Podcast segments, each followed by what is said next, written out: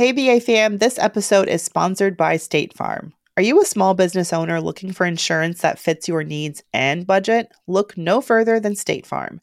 State Farm agents are not just insurance providers, they're also small business owners who live and work right here in your community. They understand the unique challenges of running and protecting a small business. When it comes to small business insurance, State Farm knows what it takes. Create a plan that fits your needs and your budget. State Farm agents are ready to help you choose personalized policies that truly understand your business. Insure your small business with a fellow small business owner. Talk to a State Farm agent today and get started on personalized small business insurance that fits your needs. Like a good neighbor, State Farm is there. Talk to your local agent today. Happy holidays, Brown Ambition fam. It's Mandra here. As you guys know, Tiff and I are taking a little break before the new year, but we've still got you covered with some of our favorite Brown Ambition moments from 2021. All throughout this month, we're looking back at memorable conversations and breaking down the most important lessons we've learned this year. We can't thank you enough for sticking by us in what has become one of our biggest years for the show ever.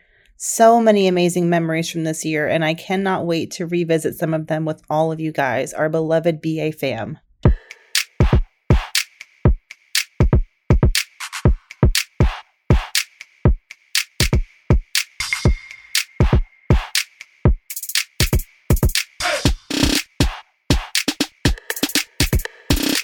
Hey. I always forget this is not the budget. Like, wait, we're back. We're black. We're brown. Ambition.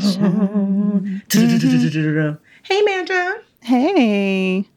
I feel weird that I was just in your house like 2 days ago. Mandra came to my house, and you got to meet my niecey Pooh and my nephew Pooh. I did. Well, first of all, it was so good to see you in person. It really was. And even with your gimpy shoulder, I forgot about your gimpy shoulder, but I was like, even before that, I was like, don't squeeze her too hard, like give her a break.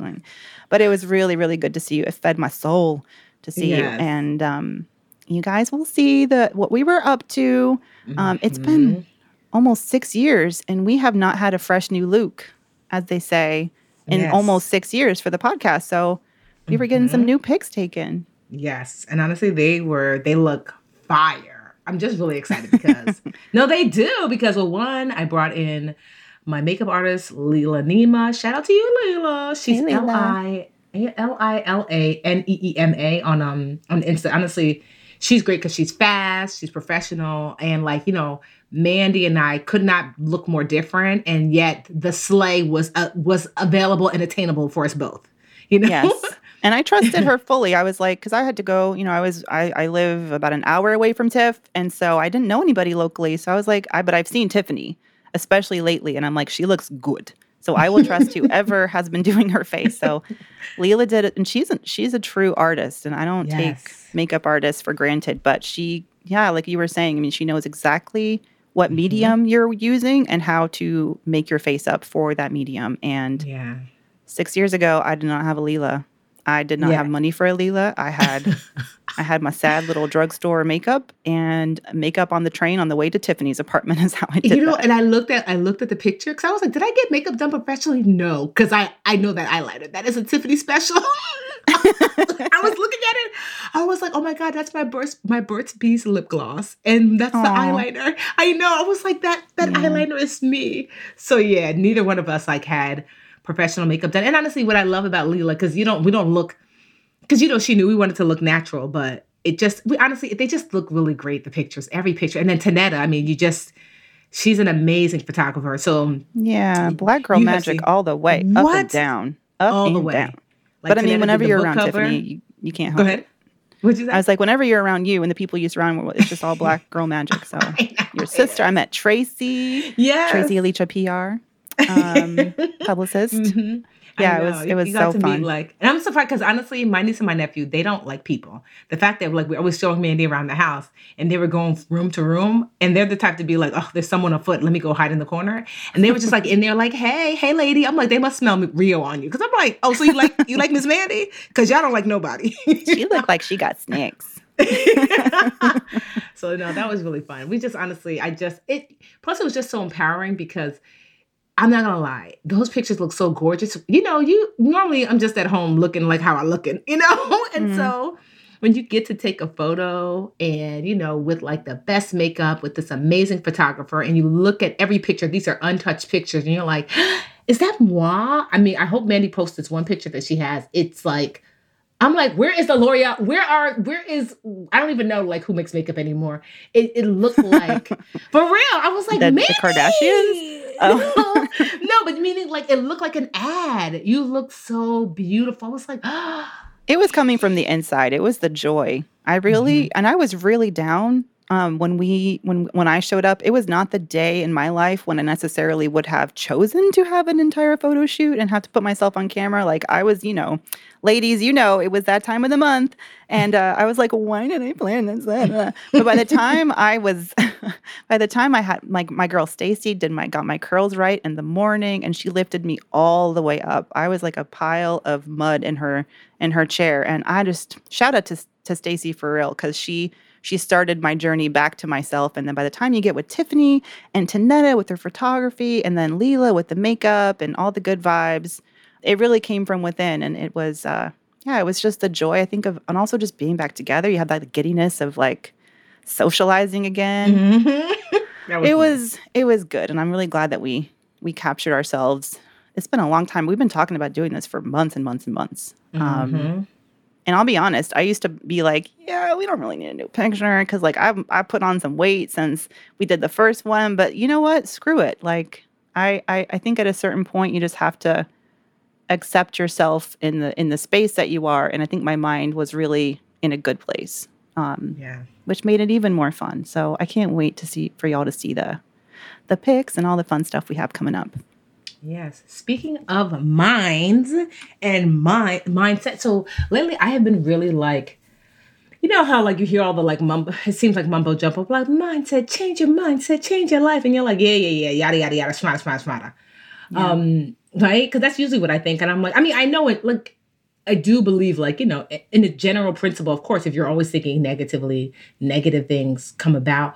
But I have been like, that's like kind of been the next wave. So y'all know I have Zion, who's my executive business coach, but I also have Dr. Green, who's just my professional coach, and she's also a therapist. And so, are you still working with a business coach? Mm-hmm. Zion? So okay. Mm-hmm, mm-hmm. So we have a year contract, so it's up in November. If we decide to move forward, then we will. So I meet with him every other week, and I meet with Dr. Green every other week as well. So one of the things that we've been working on, because we've worked on so many different things and, you know, like me feeling more like in charge of my life and having the hard conversations and, you know, I've been making progress if I do say so myself and I do say so myself. So, but the next kind of step is I've always known, not always known, but you know how you know you have like, I knew I had a limiting mindset. Because sometimes I just can't see a thing, even though, like, for example, when we had Iman and Christina on. Oh, yeah, Christina and Iman, yeah. From Arvish Journey. Mm-hmm. Remember that level of joy that they just exuded? Yeah. And I was like, I don't think I could get there. Because how do you get there? It's like sometimes it's like my mind used to really block that in order to be successful, I had told myself, because this is what the world tells you, that you have to work really hard. But then if you want to go to the next level of success, my assumption is, like, let's just say, like I told y'all last year, my company crossed over the 10 million mark. And I was like, and then someone was like, oh, what, you're going to go to 20 million this year? And I honestly was like, I don't want to. Because in my mind, it was so much work to get to the 10. The assumption for me was I have to do double the amount of work to get to the 20. And honestly, Mandy, I have purposely not been doing the work. And if I really look back at it, I remember even when the first time I got all A's in like third grade or something like that. And then my dad was like, great, you could keep this up. And I remember thinking like, I don't want to do the work required in order to do it because I convinced myself that the more success, the more work involved. And so I've been trying to undo that thinking. And it's been really hard because the truth is, with the right foundation, I've been relearning that money is not hard to manage or make. It sounds like so crazy and like, of course it's hard to make. And I'm like, no, that's not true, Tiffany. If Jay-Z wanted to make $1 million today, he can likely just pick up a call and do some sort of partnership, and it would be worth $1 million or more. Money with the right foundation is not hard to make. And even you might think like, oh, well, of course that's Jay-Z. No, but even me, I remember one time, like this is maybe like 4 or 5 years ago, we had partnered with this financial brand that I really liked. And they said, we're doing free investment plans. And they said, for every person, Dreamcatcher, that gets a free investment plan, we'll give you $25. And I was like, okay, I went through and I did the investment plan myself because I'm like, I'm not sharing it with Dreamcatchers unless I like it. And I liked it because I had just paid an investment advisor $1,200, and their plan that I did like online was so similar to his, I realized I wasted $1,200. So ouch. It made me say, I'm going to share it. So Logan, who's my content writer, I was like, okay, Logan, let's share this. And I said, share the story how I just paid for a plan. And it is, I would say 90 to 95% what I paid $1,200 for, this free plan. And we sent out that email, girl, in 3 days, it generated about $150,000. That's very different. And that was just, you know what I mean? That was just one email. And since then, I mean, I've done partnerships with people. The last one that we did in a weekend, we generated $700,000. And I'm sharing those big numbers because even though we've done those things, I still was convincing myself the bigger the success, the harder the work. And that's not true, because if that is so, then I cannot possibly work any harder than I'm working now. Does that mean I'm capped as how far I can take, you know, whatever success I seek? So I've been trying to unlearn that like pattern. And because I have been afraid to dream big, because to me, dreaming big meant working big, and I don't want to work any harder. And so I've just been like unlearning, like, you know, that mindset.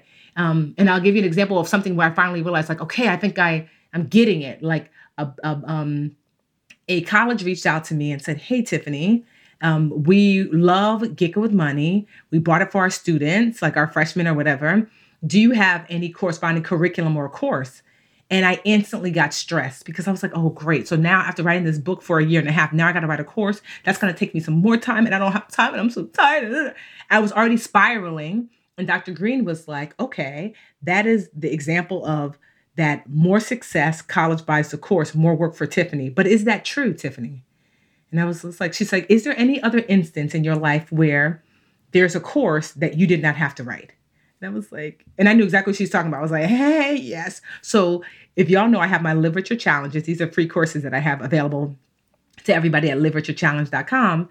And the last three, I hired a course writer named Taylor, who's amazing. Taylor's been with me for like 8 years. I started as an intern. Then I taught her how to, right? You know, Taylor, yes. I taught her how to write courses. I taught her... Right? For Lending Tree. Exactly. So Taylor's amazing. And then I thought, Tiffany, you already wrote the book. Why not just say, hey, Taylor, here's the book. Please turn it into a course. And I was like, oh, yeah. So I messaged Taylor on Facebook. I think Taylor lives like in Europe somewhere because she's married now and has a baby. And I was like, hey, Taylor, because I know before she wasn't doing work because she had just had the baby. I was like, are you still doing work? And she said, yeah, I am now. The baby's a little older. And I said, I'm thinking about turning the book into a course. And then I got what I like to call a God nod, which is like when you're on the right track and you get a little nod, a little wink from God or the universe, whatever you believe in. And she was like, I already ordered the book. I have it already. I was like, oh, can you take a look at it and see what you create a proposal to turn into a course? So let's just say this college wants to buy the program for $100,000 and I do 10 colleges. That's $1 million right there. And because I already had the foundation. So I'm trying to learn that you can grow without doing this extra heavy lift. And I just hope that lands for someone, that so many of us dream cheap and small because we have thought that like the bigger the dream, the more the work. And that's not necessarily true, that your dreams honestly should be expansive, expensive, and huge, because dreams are free to dream. So why are we picking up our dreams at the dollar store? Like, no, have a huge dream, because you'd be surprised. It likely is not as much work as you think. And dreaming small means that you also live a smaller life. And I'm just done with that way of thinking. I want to think like big and expansive, like Iman and Christina, where you can have all the things. They don't have $20 million in their bank account, and yet they're living it up in Portugal with their amazing daughters and having this amazing life. Like, their dream didn't cost as much as you would think. And here they are, super happy. Me and Mandy felt their palatable joy on our, I don't remember what episode that was, but you guys should look it up. You can actually feel their joy, you know, over the airwaves. So I just wanted to share that like that mindset shift, how critical that is. And, you know, yeah. Yeah, I think we've all had those times in our lives where we have let the fear of failure keep us thinking small. And I mean, for some people, it may just be a toxic personality in your life. I was just I just saw something like someone had quoted Lady Gaga giving an interview about an ex-boyfriend of hers who said she would never have a hit song and she would never do this, never win a Grammy. All of her dreams were dumb. And she told that person, you know, forget you. One day you're not going to be able to go to the gas station without hearing one of my songs. And I mean, of course, look at her now. She's phenomenal. And I think in our lives, you do have like the fit, like sometimes it is like an actual person, a parent or a partner or a spouse or a sibling or whoever is like your negative Nancy and always bringing you down and making you feel small. So you have to watch out for them, but you also have to watch out for, I think, what Tiff's talking about, which is your internal dialogue and how you are speaking to your own self about your dreams and what the stories that you're telling yourself about if you have the ability to achieve what you set out to achieve. And I couldn't agree more in the sense that you have a lot of control, even more control than you think, over your own destiny. But you have to look at the fear and understand why you feel that way. And also know that you're honestly the only person who can change the way that you're thinking about, whether it's your career or your relationship or the money you have in the bank.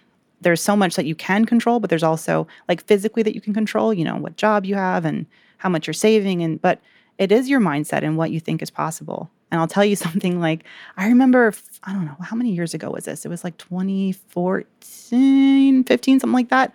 I was in a lull in my confidence and stuff. And I remember, I don't know if this friend remembers, but we were on like a nature walk or something like that. And I was like, you know what? I'm going to write a book that just says it's going to be called The Power of Mediocrity by Mandy Woodruff. And it's going to be a book all about how people are so unhappy because they keep trying to like achieve these crazy dreams and have the perfect partner and the perfect job. What if we just stop trying? And I was like really passionate. And this person looked at me and he was like, that sounds like a good book. People are definitely going to buy a book like that.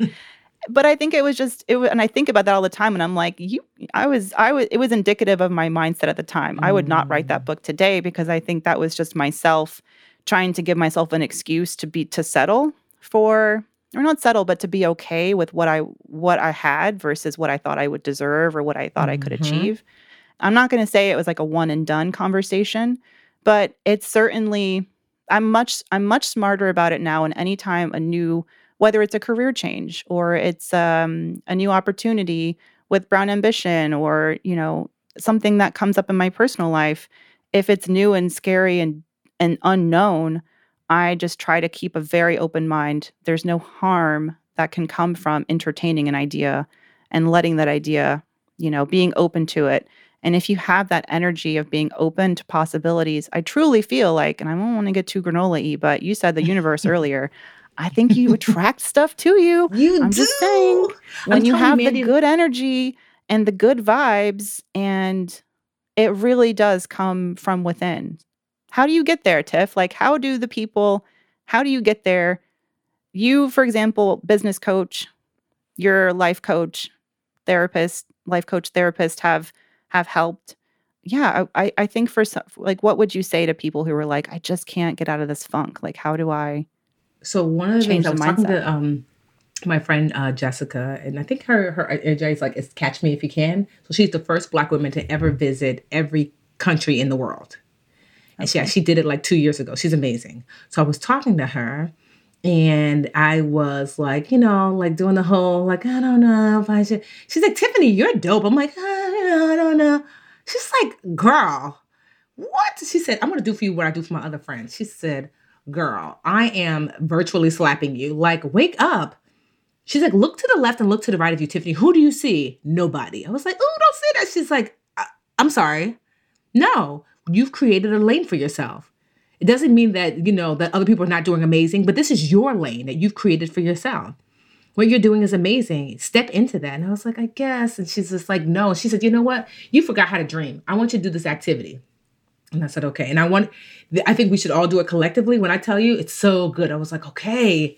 So she said, I want you to do this activity, 5 to 10 minutes. I want you to be someplace quiet, you know, beautiful. Maybe it's your park, maybe it's your bedroom, wherever. And either you could do it like in a journal, piece of paper, or if you're someone who's a little bit more verbal, you might want to do a voice note. And for 5 to 10 minutes, I want you to dream without hesitation or limitation. Meaning like, I want to have a house the size of Oprah. I want to have, I want to have $20 million in my bank account. What it reminded me of is this weekend I had my niece and my nephew, Roman and Amelia. And I asked Amelia, I said, what do you want to do this weekend? And she said, I want to go to the farm. I want to go to the zoo. My friend Rihanna has 3 cats and a dog. She said, I want to go to Auntie Rihanna's house to pet the cats and to see the dog. And then she said something that seemed so crazy. She said, I want to go to outer space. And I was like, what? She said, yes, Mars. I'm like, Mars? She said, yes, because it's red. And I'm like, what? Because clearly she must have watched whatever on some show. And she just decided, ooh, that looks cute. I want to be on this red planet. And I was just like, okay. And she said, I want to take a bubble bath. And I want to do a picnic. And I was just like, and so Amelia is, well, she's not 3, she's 4. But really verbal. But I just remember thinking to myself, that's when you're doing this exercise, do it with Amelia energy. You want to go to the park, pet the dog, have a picnic, bubble bath, Mars, everything without hesitation, without limitation. Just let act as if your little self, your preschooler self that didn't have any limitation. Write it down, speak it if that's what works best for you. Because we have forgotten how to dream. Dame Dash has this video that just came out, Mandy, that said, was like, Dame Dash, Jay-Z's ex-manager. He was like, yo, y'all be out here dreaming cheap as if dreams cost money. He said, yo, dreams are free. You know that, right? That $10 million dream cost you the same amount of money to have that $100,000 dream. So why are you going cheap on your dream when it's absolutely free? And that's what I'm wanting. And so that's one of the ways to start that, to open up that feeling inside you. Let me dream big and huge. It's not about whether you're going to get it or not. You're just going to say the thing, because if you can't dream the thing, you certainly cannot have the thing. It's very difficult to have a thing that you have not, at least thought about. So it starts really from there. And it's just such a powerful lesson and tool, right? Because it's just, I promise you, if you dream small, you live small. Because one of the things you'll start to realize, I was talking to a young woman today who asked me to be her mentor. And what was she asking me? She was saying, well, I don't know if I can have that. And I said, has anybody else ever gotten that? And she said, yes. And so because she was Nigerian as well. And actually her name was, she's the only other Adochi I've ever met. My African name is Adochi and her African name is Adochi as well. And she was like, I said, you already know, what would a Nigerian tell you? She would be like, well, do they have 2 heads? My dad would say that. If I came home with a B and I was happy about it, he was like, you're happy about this B. Did anybody get A? I'm like, oh, Mandy got an A. Oh, Mandy got an A. Does Mandy have 2 heads? Because the implication there is, unless Mandy has 2 brains, why she out here getting A's and you ain't? Meaning A's were being given, sis. Go get you one. So meaning that people are making millions, sis, go make you some. Where's the line though? Because just to be devil's advocate, it can backfire in the sense of, looking at other people and comparing yourself constantly and never being happy with what you've got. And I think the pessimist that I was in that nature walk when I was trying to sell this book idea about mediocrity, I think also there's a bit of a lesson there in that sometimes it's like you want to dream big, but you also have to dream from a place of a positive mindset that you're happy with what you have. It's almost like you're comfortable and you are content, but you're not dreaming because you're not content with what really matters, your core self, who you are, you have your family, you have friends, you have a good support system. You know what I'm saying? Dreams are not like that. When I said, Amelia, what do you want to do this weekend? She didn't say, unlike, like my friend from preschool, I know she's just pulling from the experiences. She saw outer space on whatever Netflix thing she was watching, was like, that seems cool. Want to try that? So she knew that Rihanna had a dog, because we've been talking about it. That seems cool. Want to try that? I think so. The key with dreaming, it's not that you're looking at what Mandy has to say, I want it because Mandy has it. What you're looking at what Mandy has, it's the evidence that it exists. You see what I mean? Meaning that, wait, there are people that have accomplished this. That fills me with hope and joy. It's doable. It's doable. Or if not that specific thing is doable, something as big, or your own version, version of that. Mm-hmm. Like you're not trying to go move to Portugal. No, not at all. And have a one anchor garden like Christina and Iman. Yes. But you're on your own journey toward. Because what it looked like to me happy. Is I didn't like, I'm not interested in moving to Portugal at all. But what I looked at Iman and Christina from Arvish Journey is what it made me realize is that it is possible to find that level of joy and have done the work and to leave it. Like, Tiffany, you ain't got to keep going if you don't want to. Like, joy can be found. And I just, so it was, I looked at them as the possibility of living in joy like that. Not that I wanted like their life, not at all. But I wanted to, like, they gave me hope. Like, this level of joy is possible in this crazy, you know, just like topsy-turvy world where we're overworking. You get a badge for doing the most. Here are people who are doing exactly what they wanted to do. They're not doing the least, they're not doing the most, they're doing the just right and are happy with it. So I want, to Mandy, to your point, you're not using other people to make yourself feel bad. It's more so to give you the in the absence of hope, looking to say that there is a version of that life out there. Here's proof. Wow, it's accessible to me as well. Mm. Yeah, absolutely. Yeah. So it's just like, I just, you know, wanting that for us, because I just, honestly, I'm more excited because honestly, Mandy, up until now, even though it doesn't seem like it because of so much has happened, I really pull back a lot. Like, meaning that I could have accomplished much more, but I purposefully do less because I've attached with accomplishing more to working more. So I'm like, nope, I'm not going to do less. Nope. And even more work so now. Smarter, not harder. Exactly. Right? I want to go deep instead of wide. Like, Tiffany, how do I accomplish more while doing less? It is more than possible. And now that I've opened up my mindset, all of a sudden, Mandy, like literally there are things that have been there. I've known Taylor 8 years. I'm just now thinking of her. You know, like, wait, all these solutions have been here. That I'm just now, because I'm shifting my mindset, I'm tapping into already existing solutions. Like Almost all that you're wanting is right there in front of you. But because of the state of your mindset, you can't see them. Not because they don't exist, not because you have to stretch extra far and wide. It's your mindset has blinded you to the solutions that are right in front of you. And so I'm excited because I don't have to do much more. Just tap into what's already there. And I'm like, oh my goodness, Tiffany, this has been here all this time. I'm kind of smiling because I kind of want to break into this one song on Sesame Street that comes on all the time. And it's so simple, but I'm saying I think Sesame Street's having a very good impact on I love that show. I never watched it as a kid. I was more into like Barney and, I don't know, Arthur, Power Rangers, whatever. But those messages hit, okay? And this one song it's very simple, the lyric. It's, God, am I really going to sing this? Okay, fine. I'm that parent now. Do it. It's... I'm not going to sing it, but the lyric is, I wonder what if, let's try. That's the hook. And the message is, when you have a problem to solve, what do you say?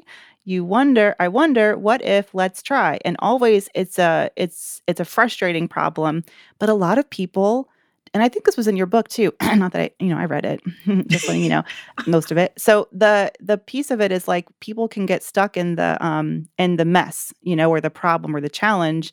And I think the anecdote is about your mom being a paper towel person. Yes. Like, yeah, there's a mess, but let's actually do something. And that message in Sesame Street song too is just, it's such a simple message. And I'm sure if you had asked someone, like an adult, what do you do when you have a problem? They'd be like, yeah, you'd figure out how to fix it. But in the moment, I think the difference between people who are successful and think big and achieve big things is that they don't let themselves get lost in that misery stew whenever, you know, when there's a problem or there's a challenge or it seems like the stakes are against you. I mean, you've got to build that mental resilience. Yes. You've got to. And when I say, like, I have had some of the biggest knocks in my life the past couple of years, but I have bounced back like lightning. And I look around and I'm like, that's because I have been building the infrastructure of mental, physical, and emotional well-being and resilience, and through therapy, through focusing on my sleep, through physical activity, like getting back really into good physical shape, through having joy, like spending time, getting really clear on what I value and spending time doing those things, being outside, gardening, playing. Like I play like an 8-year-old child every day because of my kid. Yeah, I love that. I know, I was late to the podcast. I was walking in the woods, digging in the dirt with my son. Like, I know, I called Mandy like, you were like, I'm in the woods. I'll be like, there in 20. The streetlights aren't on yet, so we're outside playing.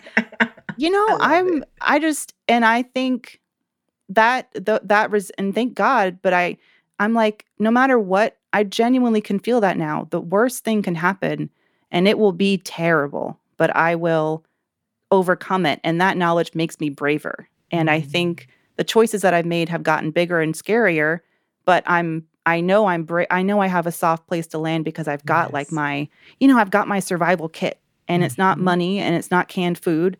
I mean, those things are nice. Okay, fine, that's a lie. I do have my emergency fund, which is very, very, very, very nice and important. Yes. But I also have my husband who gets on my nerves, but he's always there for me when I'm really down, and my baby, and I have my, you know, good relationships with my siblings and very quality friendships, and of course my partnerships like Tiffany. I mean, you're also a friend, but you're a partner and someone I can, you know, lean on. And I know that you talk about financial wholeness in your book, but that's kind of the message too. You know, what's in your, how are you becoming more resilient to challenges so that when you're facing with those challenges, and maybe when you're in like a negative thought spiral and your mindset's not right, who is it that's around you to help you, you know, snap out of it and get back to your place of positivity so you can really hit your, you know, reach your full potential? Honestly, one of the best gifts I ever gave to myself, like, so I'm 41 now, but right before my 40th birthday, I said, Tiffany, enough already. And I got rid of the very last of my bully friends. Remember we talked about that early? Like, you know. Bully friends, yeah. That's like, you know, people who, you're like, that's my friend. But you're like, they kind of don't treat me that great. And you're like, wait, why are they here? I didn't know how to stand up for myself. I didn't know how to say, hey, don't say that to me. Don't treat me that way. And so I had always, since elementary school, all my friends would be great, but I always had one friend that I allowed to bully me, and it would get worse year after year. And finally at 40, I was like, okay, you're the last of the Mohicans and you have to go. And it was not easy, but it was so liberating. And when I tell you instantly, like, I felt lighter. I remember I was so afraid. I'm like, what's going to happen? And am I going to miss this person? And I can honestly say, I don't. Like, I don't. Not even a little bit. Maybe a kiki here and there, but no. You know, they took way more than they gave. It was, you know, but I added to that, you know, unfortunate relationship because I allowed it. And so I'm just so what I have around me now, that safe space to land, every friend I look like is just this beautiful soul. I look at my friend Rihanna, the one who designed my home. She's just the kindest person. Her and her husband, Jermaine, they're like me and my husband's first like couple friend. You know, we're like the guy actually likes the guy, the girl likes the girl, and the guy likes the girl. Like literally, like all around, we're like, we love each other. So our first full-fledged couple friend, and they're amazing and kind and giving. Well, my husband, you already know, is awesome. Like Mandy got to see him in his super tall self. Forgot how tall he was. And he was so happy to see Mandy, like, oh, it's Mandy. Yeah. And so, but him and the kids just following us around. Yes. What's he doing? And just like, but you know, just kind and generous. And my friend Cabral, same thing. When I really look at the reflections of myself that I see out there, I have the kindest, most generous friends. I've always had good relationships with my sisters, thank goodness. So that's always been there. But it's even like probably better and tighter now. My parents were in a really good space and place. We didn't always have like the greatest relationships because, you know, teenage years, woof, it was a lot, if I do say so myself. And I do say so myself. And even into my 20s, it was a lot. And plus they were so strict. So, but now, you know, as an adult, you know, I've come to really appreciate them and understand some of that strictness and understand why, but we have such a great relationship now. And so my self-safe, my place to land, definitely my relationships and just how amazing they are. But what I really learned, and I had to remember this because I had this down pat, then I lost it. Like when I first started the Budgetista, I did a lot of reading, and I was reading some random article about the mindset shift from becoming a millionaire to a billionaire. Don't ask me how I found this article. But I remember being really curious because they found that they had interviewed all these billionaires and they interviewed all these millionaires. And they found that the way billionaires dealt with challenges was completely different. They welcomed them and were almost joyful by them. Joy filled literally by them. And I thought, huh. And I remember actively practicing that. And here's why, because the billionaire saw the challenge as a clear indication that they were moving from one place to the next, that it wasn't the challenge itself. Like, damn, this really sucks. It was like, wait, am I growing? Yes, I'm finally leveling up to the next level because this challenge is an indication of that. And I just remembered that I used to actively practice that, Mandy, that like the website is down. Yes, that means we have so much traffic. We need to level up. You know, yeah. We need a new email list. Yes, that means we have so many people on the email list. This no longer works. So I used to, in the beginning with the Budgetista, I was really good at making that connection that like, you know, a challenge happens. It's a good thing because it meant growth. And then somewhere along the way, I forgot. And I started to look at every challenge. Like I normally look at challenges as, oh, my life is over. You know, So that's what I would say, that I am rediscovering that back again, to look at challenges as a clear marker that you're shifting from where you said that you are to where you're wanting to be. And that this is just, the challenge is just this little rough patch that it's the line of demarcation for growth. I was here, now I am here. This is super exciting. And so like, yeah those are the things that, you know, kind of put a little pep in my step. Mm-hmm. I love this conversation, and it's an important one to have. What also gives me a pep in my step these days is that I got my second dose of the vaccine, and it feels like this pandemonium is finally over. And if nothing else, you guys can like build resilience by knowing y'all made it almost through a pandemic. Mm-hmm. We have all at least got that on our resumes now. Survived, was resilient enough to survive and, you know, make it through a pandemic. And that was a huge, huge challenge for so many people. So whether you wanted to or not, you were challenged this year, and, you know, celebrate that and get strength from that knowledge. Because even if you didn't quote unquote win the pandemic, you know, by losing the 30 pounds and getting whatever, you know, learning your languages or, you know, learning how to knit or whatever activity you were supposed to, you know, become a cook or bake bread, you know, just making it through, you have become more resilient. And even just trying to see the, flip the mindset. It's a positive thing. It's not always easy. But the people around you, they will help you get there when you are in that negative thought spiral. And I will tell you, if there are negative people around you, they will thrive on that. They will thrive on it, and they won't help lift you out of it. So really look at, yes, people around you, also the, you know, the thoughts in your own head and how they may be holding you back, and just know that it's an ongoing process, right? It's not like, you know, when there is another, you know, when I lose my confidence, which will probably happen at some point, you know, down the road, I will be able to lean on my support team, you know, support system to build me back up. So you have to, you just anticipate the life rainy day that it's going to happen, you know, and really try to make yourself ready for that moment. Yeah. Yeah. Oh, this was great. This is a little boosty boost. Just a little boosty boost. Mm-hmm.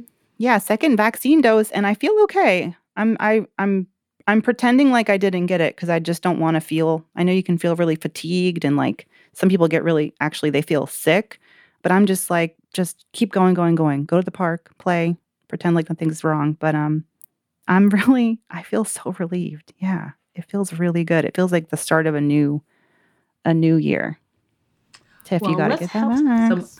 some other people feel good and take some questions. Okay, fine. I was just about to tell you to get your vaccine. I know. I am going to get my vaccine. You're like, No, I am. Because I was telling y'all, like, I'm starting back with IVF.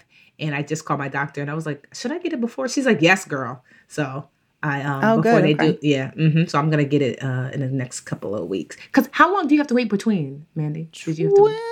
Like a few weeks. I got mine April 5th and today is April 24th. No, but is there like a minimum amount of time that you wait between that? Yeah, it's 3 weeks, I think, 21 days or something like that. All right, then I got to hurry up because, okay. Yeah, so if you're planning like a vacation or something, you definitely want to like be in the same place for at least a few weeks. No. There's some, What's that? No, because I I'm on a cycle right now, and like tentatively speaking, there might be implantation like June 6th. So I'm like, I need to get on it now because I want to have the vaccine before before that all goes down. Yes, because I don't, I won't be able to. Okay, so it's good to know. So I'm like, oof, okay, I'm gonna call tomorrow. There's a bunch of places in Newark. I think they even just like have you just go. It's really easy to get an appointment now. Yes, that's what I've heard. So I'm definitely okay. So I'm gonna get my first vax latest next week because sis needs to make sure we can put this baby ready. Get this baby together. Okay, but we will get to some questions though. Let's take a quick break and be right back with your questions.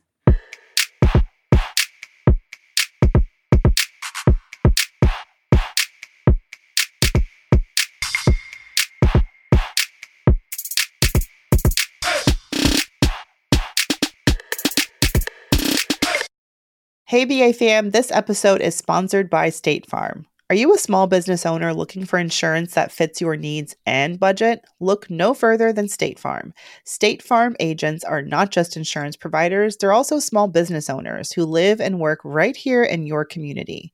They understand the unique challenges of running and protecting a small business. When it comes to small business insurance, State Farm knows what it takes.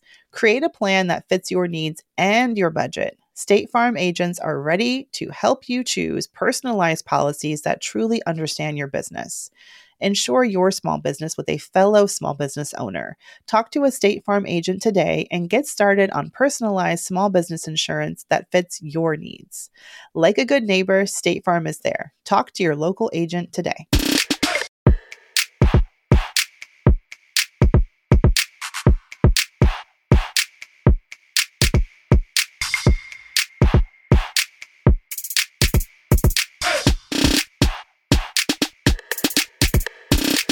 All right, y'all, we are back. Before we get into questions, let me just do a quick promo for an event that's happening. So this podcast is publishing Wednesday morning. So Thursday, we are doing an event with the 19th, which is an amazing nonprofit news organization founded by and run by brilliant minds, brilliant women, founded the 19th. And they report on everything at the intersection of politics, race, the economy. They go there. And Tiffany and I are joining them for a live event on Thursday at 1 p.m., I believe, Eastern Time. Check out the link in our show notes and register to get your spot at this event. We're talking about how you can be financially resilient in the face of this pandemic. So definitely check us out and support. Let's show them that BA Fam is always there to support, okay? Even though you'll hear from us every week, it'd be great to show the 19th that our BA Fam shows up for us. So hit up the show notes and register, and we'll see y'all there. Plus, it's free. Did she mention that? Free $99. Yeah. Okay, so let's get into the questions right now. We have hit up our Instagram. Again, y'all can reach us on IG. We are at Brown Ambition Podcast. Just shoot us a DM with your question or hit us up via email, brownambitionpodcast@gmail.com. You can also call us and leave a voicemail if you'd like. Our number where you can call or text is in our show notes, so check it out there. Alrighty, first question. Hey ladies, I just started listening to your podcast and I love all the content. Thank you. I wanted to submit a question in hope of getting your input. My fiance and I have paid off over $60,000 of debt and have $40,000 left. That's about $13,700 of student loans and $30,000 that we have for a truck loan. We want to buy a house in about a year, but we haven't started the saving process since we've been so focused on paying off debt. Do y'all think we should continue to get our debt total down before saving or just go full on into saving mode? So that's First of all, amazing. $60,000 of debt down. Doesn't mention having any savings at all. Mm-hmm. So we don't know if there's like, if they're building on top of a cash cushion, but we can make some assumptions. Like, let's assume they don't have anything saved and are wanting to start from scratch saving from a house. But they have two types of debt left, $13,000 student loans and $30,000 for a truck loan with an undisclosed APR. I was going to say, what's the interest rate? I'm assuming the student loans, let's make the assumption that your student loans are federal, so the interest rate is like, you know, relatively non-existent now until September. Exactly. You don't have to pay, you don't have to pay student loans. You don't have to pay federal student loans or an interest has stopped accruing thanks to the CARES Act through the end of September. So really no one has to pay loans. So let's, if we pretend that those are gone, then it's the $30,000 for a truck loan. And I don't know, you know how it is with trucks. I mean, with them car loans, it could go either way. She could be double digits. She could be 3%. No, you go ahead. No, here's the thing. My stance on debt versus savings, it's never debt versus savings. I feel like me and Manny are always like debt and savings. You know, because saving, especially because it doesn't, I mean, we don't know what the APR for the truck loan is. APR, your annual percentage rate. Look, I'm like, there's an R. Basically the interest rate that you're paying on that truck. My assumption is because you don't have credit card debt, which is great. So I'm assuming you don't have crazy interest rates. And then if you did, saving to me is your first line of defense. It's like the lock on the door, you know, on the screen door at that. So someone has to bust through the screen door, then get to the regular door, then get to the chain lock. You know what I mean? And so I'm a big proponent of having some savings and not sacrifice savings just to get toward debt freedom, that it can happen and should happen at the same time. Now, if you're saying that you're wanting to save for paying down a house, to buy a house, now that's different because they're saving for like, you know, like emergencies and saving for a goal. Because here's my worry. Let's just say you're like, oh, okay, I'm going to save as we pay down our loan, and then we also save for a house. And you're able to get a decent loan for the house. So then you use your savings to buy the house. So now you're back at no savings again. So that's a concern that you should set the house to the side for a moment. And if you are going to save, I want you to concentrate that you're saving for emergencies while also paying down your debt. Now, anything above and beyond that, you can also save too for buying a house, but you shouldn't be looking at the savings that you're setting aside just for the house. You should also have an emergency fund stashed away, especially if you get a house. I mean, Mandy and I will tell you in a minute, child, things just be going haywire. Like, wait, what do you mean the plumbing? Wait, dude, what do you mean HVAC? Why did you say plumbing? Because that's always what it is. And it's always before you have a bunch of guests over, the toilet overflows like it did for us that 4th of July last year, the year before that. $500 to get someone to unclog it. Emergency on a holiday. Okay, sorry. Go ahead. No, go ahead. No, because you know what I mean? So like, I think a lot of people forget that there are levels to savings. It's not just savings to eventually. That's like almost like that kind of savings to me, I call it delayed spending. So you save, then you use it all for a thing. Well, you've just delayed the spending. You also have to save for saving's sake, meaning save for this is my first line of defense. This is a lock on the screen door that someone has to get through before the next door can be breached and the next thing can be breached. Like not enough people have enough money set aside for that. And if 2020's Pantene commercial pandemonium taught us nothing, is the value of having like that first line of defense lined up. No matter how little that is, it can give you a little bit of room. Pantene commercial. That's a new one. Haven't heard.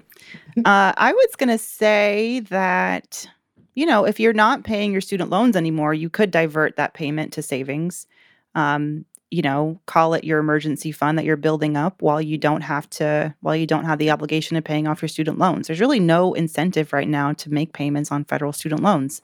You're not saving any money on interest because there is none, and you don't have to.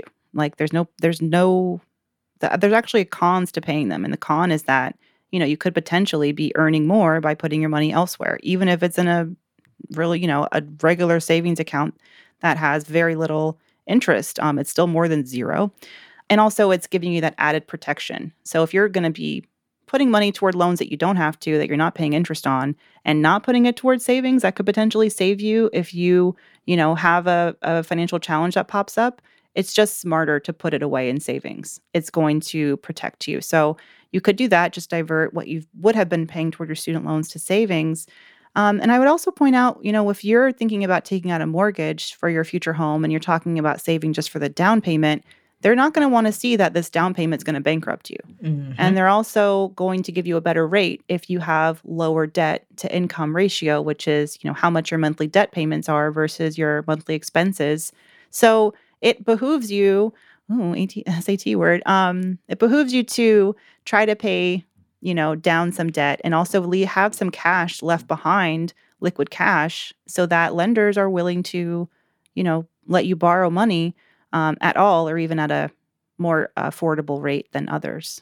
Something to consider. But it's definitely attainable to buy a house. And it sounds like you guys are really good at budgeting. I would just say less money throwing it away at debt and more towards that savings fund. Okay. How about this one? We've been getting more and more questions about financial advisors, but this listener says, do you have any recommendations for financial advisors? I started with DR. If you don't know who that is, then whatever. You don't need to know. Forget about it. For financial education, but realized it helps, but I'm looking for something better. I'm currently working with a, quote, Smart Vestor Pro, quote, which is basically an advisor that follows DR's principles. Any advice or info? A Smart Vestor Pro. Okay. Yeah. So I think we both like, where did you find Helen? Did you find her at the XY Planning Network? Is that where you found her? Oh, Helen. Yeah, that was years ago. I feel like XY Planning is still around. At the time, it was very focused on literally Generation X and Y. And it's a network of fee-based, or it was at the time. Yeah, I'm looking at so all the advisors on their network are fiduciaries, which means they have to work in your best interest, offer virtual services, no commissions. They're not focusing on selling you products like insurance. They have a CFP license. So yeah, it's still around, and that's where I found Helen. But I actually interviewed, I think my husband and I interviewed three different people, and we settled on Helen after doing those interviews. But yep, XY Planning. And there's also one called the National Association of Personal Financial Advisors. It's like NAPFA. And then there's also this fee-only network. So if you go, this is a slight book plug, but not really. But if you go to getgoodwithmoney.com, there's this little button that says GGWM Toolkit. So because inside like chapter 10, I talk about picking your money team and how I found my financial advisor. So definitely go to XY Planning Network. I put that link there. The National Association of Personal Financial Advisors, and there's also the fee-only network, but that's not why I want you to go there, because you could just go to those websites. I want you to go there to click that button, because I created this worksheet called the My So-Called Financial Life template, and I use the template to create so how I find my financial advisor, Angeline, is I created kind of like this template of like myself and my husband, like what our financial life looked like. Because I found myself when I was interviewing people forgetting, like, oh, I forgot to tell them this and I forgot to tell them that. But then once I created this kind of template for myself, I was able to email it to them before we had our talk. So I would not forget to say, like, oh, by the way, these are our goals. This is how much we have saved. It was just like such a great resource. So yes, go ahead and meanwhile. I'm clicking it now, and I'm like, is it not going? Let me just tell Danielle. No, but it sounds like a good challenge that you can overcome, Tiff. No, but I think that is, I think that it's important to have some sort of I wanted to have something in front of me, so as I interviewed them, they could see one. Because it was like 20 people that I reached out to, and I gave them kind of like that document so they could disqualify themselves if I wasn't going to be a fit. And then of the 20 people I sent it to, I think maybe 12 were like, oh, yes.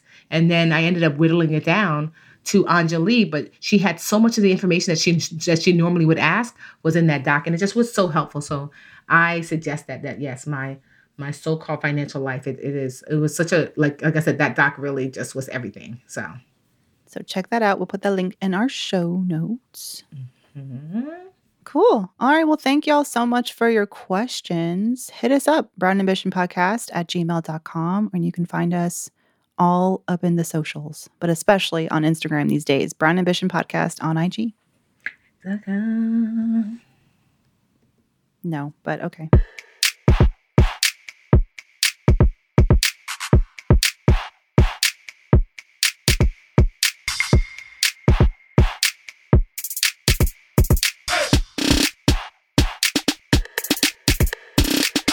And now a word from our sponsors at Betterment. All right, BA fam, you know we work hard and we play hard, but when it comes to investing and having your money in the market, you want your money to be working for you.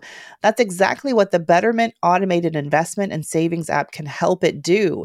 Keeps your money out there working hard and kicking you-know-what. I love Betterment because it makes it easy for even a beginning investor to figure out how to put their money in the market and set it and forget it and be at peace with that, because you know Betterment has got you covered with their automated investment and savings app.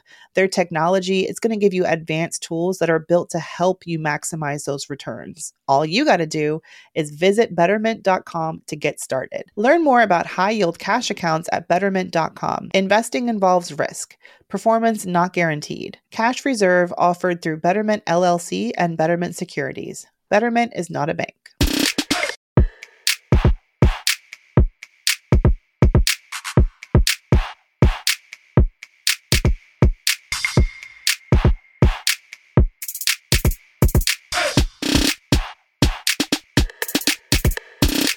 And now it's time to boost or break or boost or break or boost. All right, let me look at my little document to see what do I have here. So I wanted to, did we ever talk about Patrice Cullors and like the trouble that she was having with them? No, we have not. So I want to boost Patrice Cullors. Not on the show anyway. She's one of the co-founders of Black Lives Matter, and unfortunately, a lot of news outlets, including, unfortunately, Black news outlets, were dragging her for having the audacity to earn an income. It was truly asinine. Yes. Yeah. So, I mean, and I mean, I'm trying to separate because I know Patrice, and I have, like, I remember, like, Black Lives Matter had been awarded with the Sydney Peace Prize, which is super prestigious Peace Prize, and I went to Australia, and I went with her to Australia when she was accepting it on behalf of Black Lives Matter. And when I tell you, I don't know that I know anybody that is more passionate about Black lives, you know, than Patrice, and how she has dedicated literally her life and puts her life on the line. Like the number of like death threats and the number of just like, it's crazy how they come for that woman. And so people were mad because they were like, what? You have a house in California, meanwhile, that's worth, I don't remember what it was, like, you know, $500,000 or $1.2 million. I don't think people understand. If you don't live on the coast, my little rinky-dink house in Newark, New Jersey is worth about $450. It's not something special. I mean, it's a nice, cute house, but meaning that on the coast, what's $1.2 million in California looks like a regular house. Like I saw the house. I was like, this is what y'all mad at? It's because of coastal living, it's way more expensive. Like, do you understand? Like there are people in New York whose literal, you know, 1 bedroom, 2 bedroom apartment might be $6,000. And it doesn't look like, it looks like a college dorm room. Like, so what is relatively expensive to like, you know, in the Midwest is not expensive. I mean, it is expensive, but that's, you're just not going to get anything less than that, especially in California. I mean, New York, New Jersey is already bad, but California is literally insane.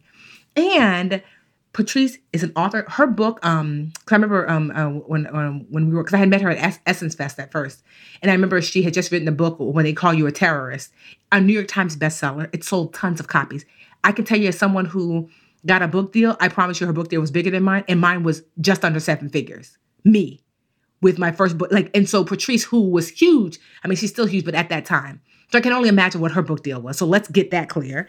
2, like, Patrice is an artist. She's had all of these other ways to bring in income for herself.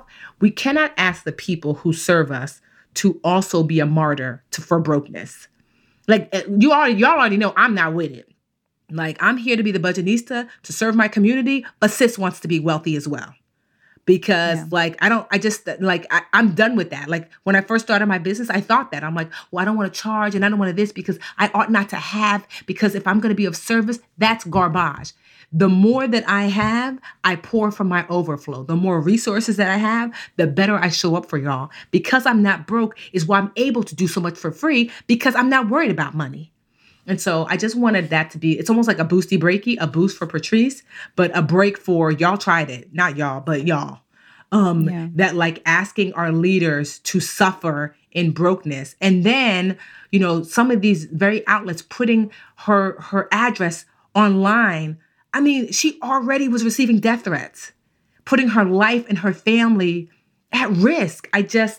When she has already put her life on the line in response to Black Lives Matter. There's this great, his name is Matt McGorry, MattMcGorry on Instagram. And I love it because he posted this letter, a statement on false and dangerous stories, right? So he said, the following statement is issued by Black Lives Matter Global, the foundation, in response to the false and defamatory article being amplified by right-wing media.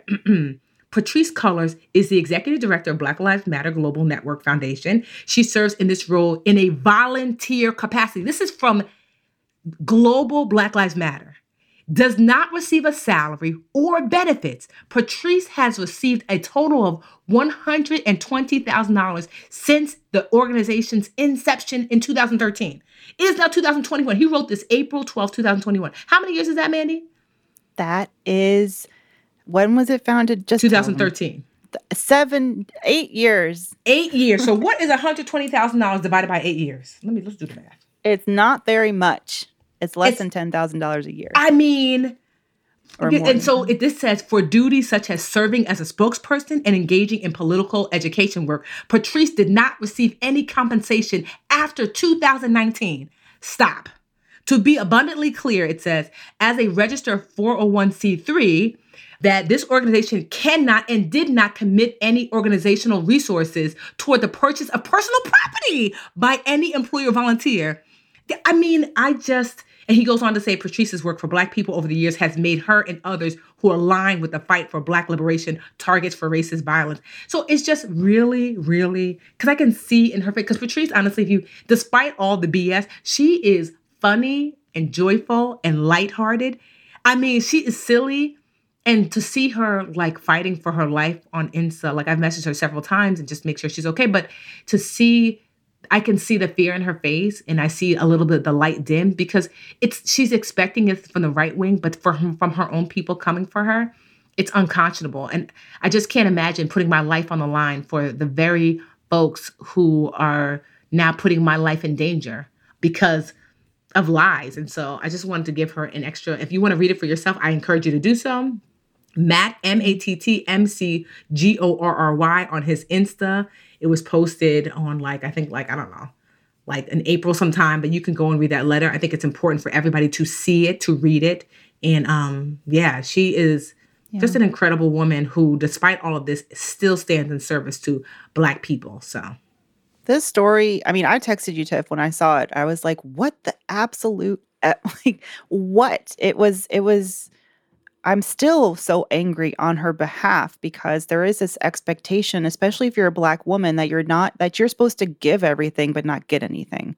That the image of you they want to see is someone who is on their knees crying because their son or brother or husband or nephew was killed, or, you know, or with a handout, you know, looking for something. They don't want to see you succeed. And it is really sad proof that there is still a lot of audience out there who wants to proliferate this image of Black women, Black people, you know, suffering but not thriving. And especially for someone who's given so much, I don't even know Patrice, but I was offended on her behalf. And so I'm really glad you brought this up. And as a former journalist, I will tell you, it was the wackest, thinnest piece of internet crap I've ever, like, garbage. And as anyone who even has a modicum of journalism education would never have published that story. And I'm really sad for Black journalists because, you know, as any Black professional, when you're out there in the world, you have such a razor-thin margin for error. So when one of us, as a Black journalist out there posting filth like that and nonsense with terrible sourcing or lack of sourcing and no story at all, like even a tiny bit of fact-checking could have found there was no truth to this. When you publish that, you know, you're making it harder for other Black journalists to be taken seriously. And so that is what I'm offended by. She made me want to, like, do a talk at the next National Association of Black Journalists Conference. Like, we got to do better out here. And, yeah, it was pure garbage. And I hope that a lot of people out there are smart enough to look at where stories like that come from on the internet and question it and be critical and think critically about stories that we hear about our leadership, because they when you succeed as a Black woman, that's when they are most fearful of you, and that is when they start putting out lies to bring you down. And even though I don't know her, I feel like that could be me. That could be, I'm sure it has been Tiffany. People don't want to see Tiffany do well. You know, they like, especially when it's your peers. I'm sure there's people who you know, we're talking about earlier would rather see you struggle to make themselves feel better. And anyway, my heart goes out to Patrice. I hope she's okay. She has done such good work, and go and get your houses, girl. Get all the houses. Yes. You have every right to get your houses. How many billionaires? Like, do you want to talk about how many billionaires girl. Give away money to nonprofits and all their philanthropic good deeds, and then turn around and, you know, drive gas guzzling cars and have the audacity to go shopping for expensive things and have watches and jets and stuff? Like, get out of here. Like, it's just complete and utter nonsense, and she did not deserve it for a minute. And I hope that the light has not dimmed for too long, because she has done so much good work, and she needs all the support that she deserves right now. Mm-hmm. What was my boost going to be? Oh, I know. Hold on, my computer just died. It went away. Well, really quick, because that was I joined in on that one, but I wanted to shout out this young woman, and I wanted to shout this out, Tiffany, because I can't stop thinking about your nephew Roman and how he just has this big kid genius energy. Big, like, I mean, he was just fascinating to watch. I didn't want to be weird, but I was just like really wanting to observe him. He's a mathematical genius, and I saw this story about a young girl who's 12 and how she's attending college this year. Her name's Elena Wicker, and she's a soon-to-be college student, and she wants to be the youngest Black woman to ever work for NASA. And she was recently featured in People magazine, and I just wanted to share this little bit of Black excellence. And her mother, Diane McCorder, said one of the signs that her child was gifted was she would always organize Legos by color and by size, and very strategic. And if you took one of her Legos out of the set, she knew one of them was missing. Yes. But that she's still goofy, and she's always, you know, she's had a sense of humor, but would like build these crazy, you know, like the Millennium Falcon out of Legos and like all these things. So shout out to Elena and Black Girl Excellence, and also shout out to Roman, because I feel like he might be like a people.com Black excellence story one day. I always because, you know, teaching for so long, I used to always, like, the joke was, that ain't no regular baby. That's what I would always say. I'm like, He was 1.5 talking about octagon, oval. I'm like, what? And I used to tell her, I'm like, sis, that ain't no regular baby. Because, you know, that was her first. So she's like, I don't know. Don't 1.5-year-olds name all the shapes? I'm like, no. And if they do, they certainly don't know octagons from hexagons, sis. No. Yeah. And, like, even now, like, you know, Roman's telling time. I didn't know how to tell time until I was, like, in 5th or 6th grade. He's 5. Yeah. He's telling time. He's doing multiplication and addition, reading, like, all these, like, signs. Like, when we walked down the street, I was like, I'm thinking, like, he's going to read the first 2 lines. It was like, no. It said something like, it was like a parking sign. No parking, police track. This boy, no parking, police towing. I'm like, because he never heard of towing, but he's like, I can sound it out. At 5. Oh, my God. Like, yeah, so I always tell her, that ain't no regular baby, because she was worried, because for you parents, if you are not up on Number Blocks and Alpha Blocks on Netflix, sis, you late. It is as a teacher, I'm telling you, one of them. I feel attacked because I'm still on Sesame Street. What was that again? Tell me one more time. Number Blocks. Number Blocks and Alpha Blocks. So it is, whoever made it, they are educational geniuses. Because what this show is like, so basically they have turned letters and numbers into superheroes.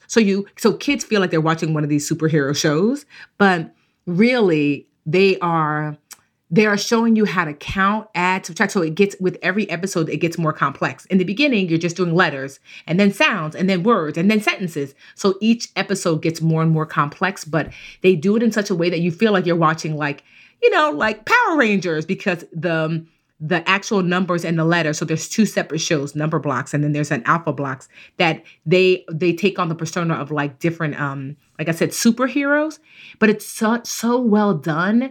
And the repetitiveness, I mean, I'm picking up everything they're putting down. I'm like, ooh, like Amelia, when she was 3, just like a few months ago, do you know how hard a concept it is for a kid to understand zero? Like, think about that, Mandy. Like, how do you explain zero to a 2-year-old or a 3-year-old? Well, and on Sesame Street, they show you that cookie has no cookies. I can tell you. And that's so, but it's still really hard of a concept because kids understand numbers. And so the other day I was saying something. Amelia was like, I'm sad. There's zero left. I looked at her like, my sister was like, girl, that damn Alpha Blocks, those damn Number Blocks. But I share that because it's been such a great, in the world where I get it. Like my sister used to be really big on like, not too much screen time. Oh girl, pandemic. It was like, where are your Number Blocks? Yep. Yes. So I was like, tell her to check out the guy on YouTube who excavates for a living, which is where you just dig up dirt and move it to other places.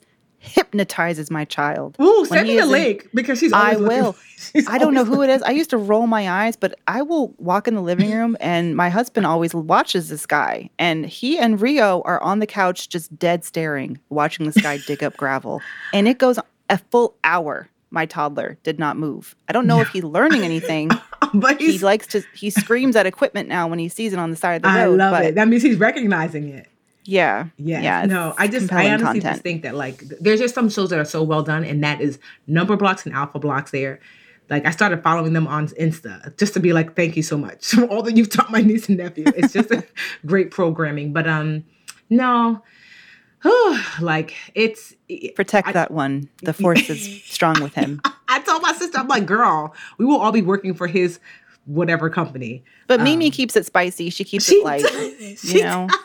She's like, that's what we call Amelia Mimi. She keeps it all the way spicy. Like, girl, she'd be like, Roman, we're here to have fun. You and this, she does like Alpha Blocks too, but she definitely is he's the Chucky and she's the Tommy of Rugrats. Like, exploratory, having a good time. And Roman's like, oh, I guess. And like literally he'll build a thing and she will just be like, I'm going to tip it over. Okay, Roman? He's like, don't! She's like, yeah. Yin and yang. Like, exactly. No, but I'm just honestly, it was nice to have like you like here in my space. I'm like, oh, you just fit right in. It was just like nice just to like hang out. I'm like, oh, we're on the couch just talking like adults and having a good time. It was a very warm and beautiful, homey, I loved it. I feel like, It filled my cup, as they say. Filled my cup up, and I was really low that day. So thank you again, and to your sister Tracy, and to Superman. I hope his movie theater in the basement is coming along well. Excited to hit him up at the Twin. Is that what the speakeasy is called? Yeah, Twin's Place. Twin's Place. Okay, Twin's Place. The speakeasy. Yeah, that's going to be fun. All right. Well, I hope we can do it. I'm like, when am I going to see? Whatever. You guys will see the pictures. So I guess I'll see you again in 6 years, Tiffany. No. The next we'll see each other. Update. Hopefully another time. All right, y'all. Well, take care. Have a good week. Check us out on Thursday with the 19th. Yes. Hit up our show notes to register. It's free. Mm-hmm. So show up and show out for BA. Happy holidays, BA fam. Thank you for joining us as we looked back at some of our favorite Brown Ambition conversations from the past year. Check back in with us soon as we take on a brand new year and bring you everything you need to know so you can take control of your financial and professional future on your own terms. The Bigger Pockets portfolio of podcasts are worthy of your investment. We're having a real conversation as real estate investors. New episodes available every day. It's important to buy where it makes money and not necessarily where you want to travel to. Bigger Pockets, On the Market, Rookie Real Estate, or Money Podcast. The purpose of flipping is to create more cash so then you can reinvest into other types of properties. The Bigger Pockets podcast on YouTube or wherever you listen.